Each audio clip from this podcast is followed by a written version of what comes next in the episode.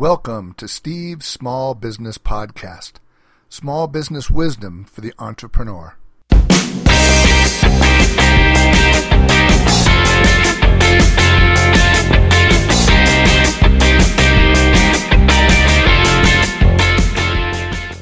I am Steve Imke, and welcome to today's episode titled The Drug Dealer's Mindset. As a business coach, one of the single most common issues I see with new entrepreneurs is the lack of understanding of gross profit, gross margin, and the impact of operating expenses. Their focus is almost exclusively on the revenue gained from sales. I often refer to this as the drug dealer's mindset. Petty street level drug dealers are often fronted a bunch of product they are expected to sell for the distributor. As they sell their product, they are left with a fistful of cash, making the drug dealer feel rich and leading them to believe that being a drug dealer is a great gig.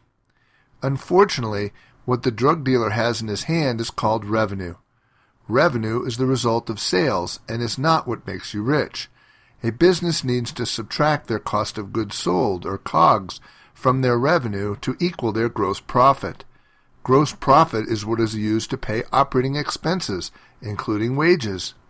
The ratio of gross profit to revenue is known as gross margin. Gross margin is much more important measurement of your business's health than revenue. The drug dealer sees the cash generated from his sales, but forgets that the cash is not his. From this cash he still owes the distributor the cost of the product he was initially fronted, or he risks getting fitted with a pair of cement overshoes, as my dad would say. What the drug dealer is left with after paying his distributor is known as gross profit. Gross profit is what he can use to cover any expenses and pay himself for his efforts. According to a study by the National Bureau of Economic Research, the typical petty drug dealer averages wages are somewhere between six and eleven dollars per hour, and many earn far less. Many books on small businesses say that businesses live and die based on making sales. However, this is a very misleading statement. Small businesses live and die based on their gross profit, not from sales. After all, I can always make sales if I sell my product or service for less than my actual cost. Even big businesses struggle with this distinction.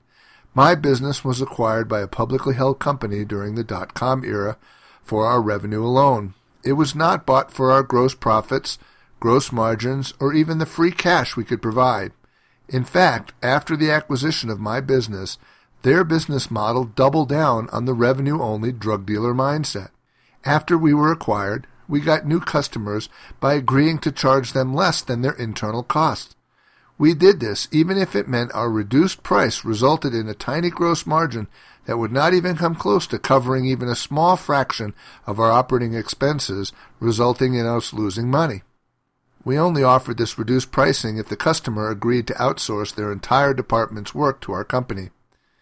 Since we were essentially giving away our services in the name of growing sales, it was no surprise that the division I managed grew from 8 to $32 million in sales in only 18 months. Successful entrepreneurs know that it is not revenue or sales that count, but the gross margin you can produce from your sales.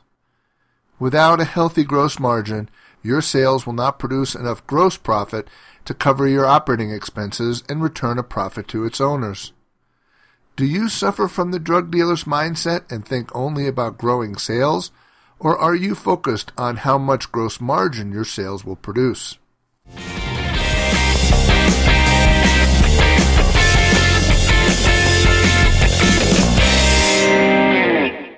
Thanks for listening to us today. You can follow us on Twitter at Steve Imke. That's S T E V E I M K E. For a transcript of this and other programs, go to stevebizblog.com.